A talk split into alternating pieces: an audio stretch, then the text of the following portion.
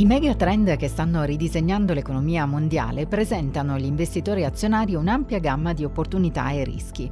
Oggi parleremo con Ugo Montrucchio, Head of Multi-Asset Investments di Shredders, per esaminare i mercati, sia avanzati che emergenti, in un'ottica globale, per individuare i settori, i paesi e i temi più interessanti per il 2024. Quali sono i megatrend che stanno guidando l'economia mondiale? Guardando gli ultimi dieci anni, Col senno del poi, quello che gli investitori avrebbero dovuto fare sembra molto semplice.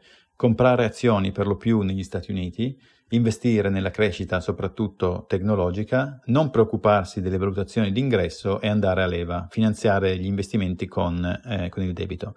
Le cose stanno eh, velocemente cambiando perché un insieme di fattori stanno disegnando dei nuovi scenari e le sfide strutturali che già esistevano prima della pandemia stanno eh, accelerando. Stiamo parlando di quello che noi di Schroeders abbiamo definito il 3D reset, dove le 3D rappresentano la deglobalizzazione, la decarbonizzazione e la demografia. Insieme agli alti livelli di debito sovrano, riteniamo che queste eh, tendenze abbiano contribuito a creare dei rallentamenti nell'offerta globale, abbiano fatto salire i costi salariali incrementato l'inflazione generale e abbiano eh, per ultimo favorito delle politiche populiste. Le banche centrali si sono viste costrette ad agire in maniera molto decisa, attuando dei drastici rialzi dei tassi di interesse che sembrano destinati a rimanere alti ancora eh, per un po'. Non stupisce quindi il nervosismo attuale sui mercati finanziari. Detto tutto questo, gli investitori azionari devono però eh, cambiare mentalità, attuando un cambiamento che comporta una maggiore diversificazione geografica, meno Stati Uniti più resto del mondo, più attenzione alle implicazioni del cambiamento strutturale e una rinnovata attenzione a valutazioni di mercato, qualità degli investimenti e rischi.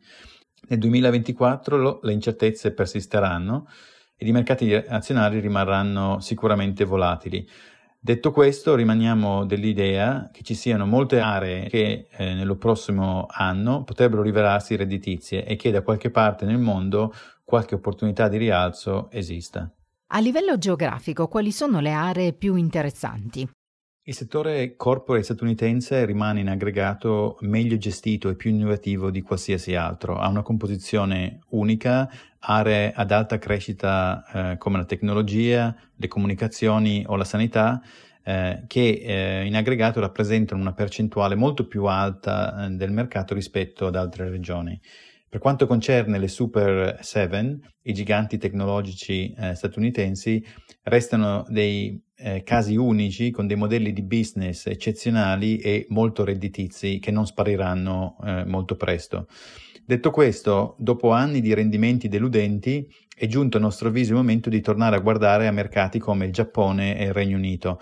Il mercato giapponese è rimasto indietro da quando la bolla dei prezzi eh, degli mm, asset immobiliari è scoppiata nel 1992 con delle conseguenze catastrofiche sul settore bancario e sull'economia.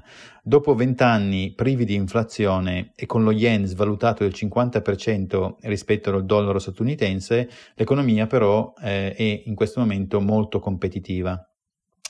E per ultimo un, un, mercato che è stato a lungo percepito come un mercato azionario passato a causa della concentrazione eh, molto alta in settori tradizionali quali energia, minerario o beni di prima necessità o bancari, negli ultimi vent'anni eh, il Regno Unito ha costantemente sottoperformato eh, altri indici mondiali.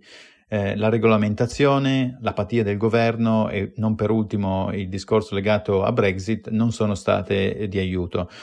Tuttavia il Regno Unito ha molto da offrire, ha una governance e una trasparenza contabile eh, molto forti, le società del FTSE sono per di più azioni globali con un'ampia esposizione ai mercati eh, growth e molte delle loro ehm, valutazioni sono eh, poco studiate, poco coperte e sotto prezzo.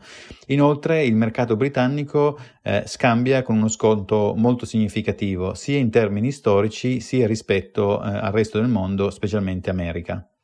Quali tendenze possono guidare i mercati nel lungo periodo e quali sono le implicazioni per le strategie di investimento? Nonostante il sentiment di breve termine degli investitori risenta di un insieme di risultati eh, annuali deludenti, il tema della transizione energetica è sempre più consolidato e gli argomenti a favore della decarbonizzazione sono schiaccianti. Superate alcune delle pressioni dei costi che si sono verificate dopo la pandemia e la questione della sovracapacità di alcune aree delle energie rinnovabili, eh, a nostro avviso ora rappresenta un buon momento per fare degli investimenti in quest'area. Eh, a livello parallelo la tecnologia è fondamentale per affrontare eh, molte delle attuali sfide strutturali di cui stiamo discutendo. Oltre al tema della transizione energetica, la sfida demografica, secondo noi, troverà ampia risposta nelle scoperte mediche, nell'automazione e nell'intelligenza artificiale. Quest'ultima ha catturato l'attenzione degli investitori e naturalmente esiste il rischio che su di essa si ponga eh, troppa enfasi, ma la logica sottesa all'entusiasmo che vediamo sui mercati è inconfutabile.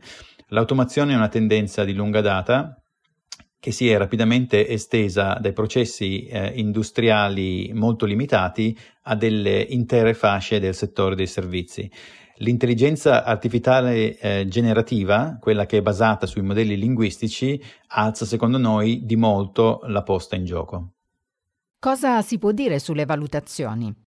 In un contesto di tassi di interesse che rimangono eh, più elevati del passato, le valutazioni importano di più e a maggior ragione bisogna concentrarsi sul best value for money. Se gli ultimi dieci anni sono stati tutti all'insegna della crescita, specialmente del lato ricavi, i prossimi saranno probabilmente molto più incentrati sulla ricerca di società che offrano concreto eh, valore aggiunto.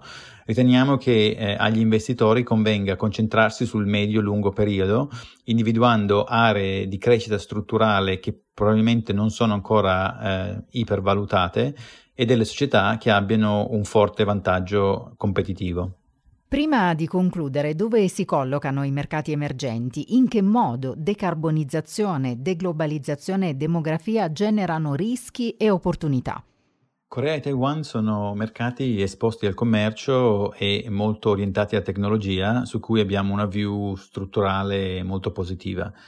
Nei paesi emergenti l'impatto delle materie prime si è notevolmente ridotto, ma il fabbisogno di investimenti legati alla transizione energetica sosterrà fortemente certe materie prime a vantaggio di alcuni mercati, specialmente in America Latina, ma anche in Medio Oriente, eh, data la sua dipendenza economica eh, dalla produzione di petrolio. Nei mercati eh, emergenti abbondano pertanto le opportunità strutturali, secondo noi ma gli investimenti sono eh, tanto ciclici quanto strutturali e questo è uno dei motivi per cui riteniamo che sia fondamentale una gestione attiva. Eh, spaziando in altri, in altri mercati, ehm, l'India rappresenta un'interessante opportunità di crescita nel medio periodo, ma le sue valutazioni sono molto alte e vediamo delle occasioni migliori eh, altrove. Per quanto infine concerne la Cina, al momento si discute molto delle difficoltà strutturali e, e geopolitiche e eh, della debolezza dello slancio economico eh, domestico. Tale situazione tuttavia si riflette in delle valutazioni eh, di mercato a forte sconto e un posizionamento molto basso.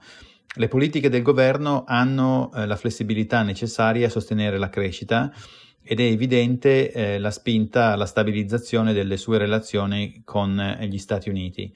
Sebbene il mercato eh, non sia privo eh, di rischi, riteniamo che in questo momento eh, vi sia un pessimismo eccessivo su questa area geografica e infine non si può parlare di mercati emergenti globali senza menzionare la, la quarta D, il dollaro statunitense, il cui indebolimento sarebbe in grado di sostenere i rendimenti azionari dei paesi in via di sviluppo. Dal pezzo Outlook 2024 Equities in the Age of 3D Reset di Alex Tedder, Head of Global and Thematic Equities, e Tom Wilson, Head of Emerging Market Equities del 29 novembre 2023.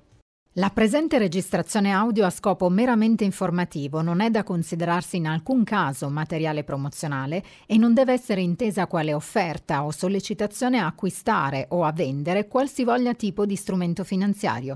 Le opinioni e i pareri contenuti nel presente documento non rappresentano necessariamente la visione aziendale formulata in altre comunicazioni, strategie o comparti di Shredders. Per maggiori informazioni si consulti il sito www.shredders.it.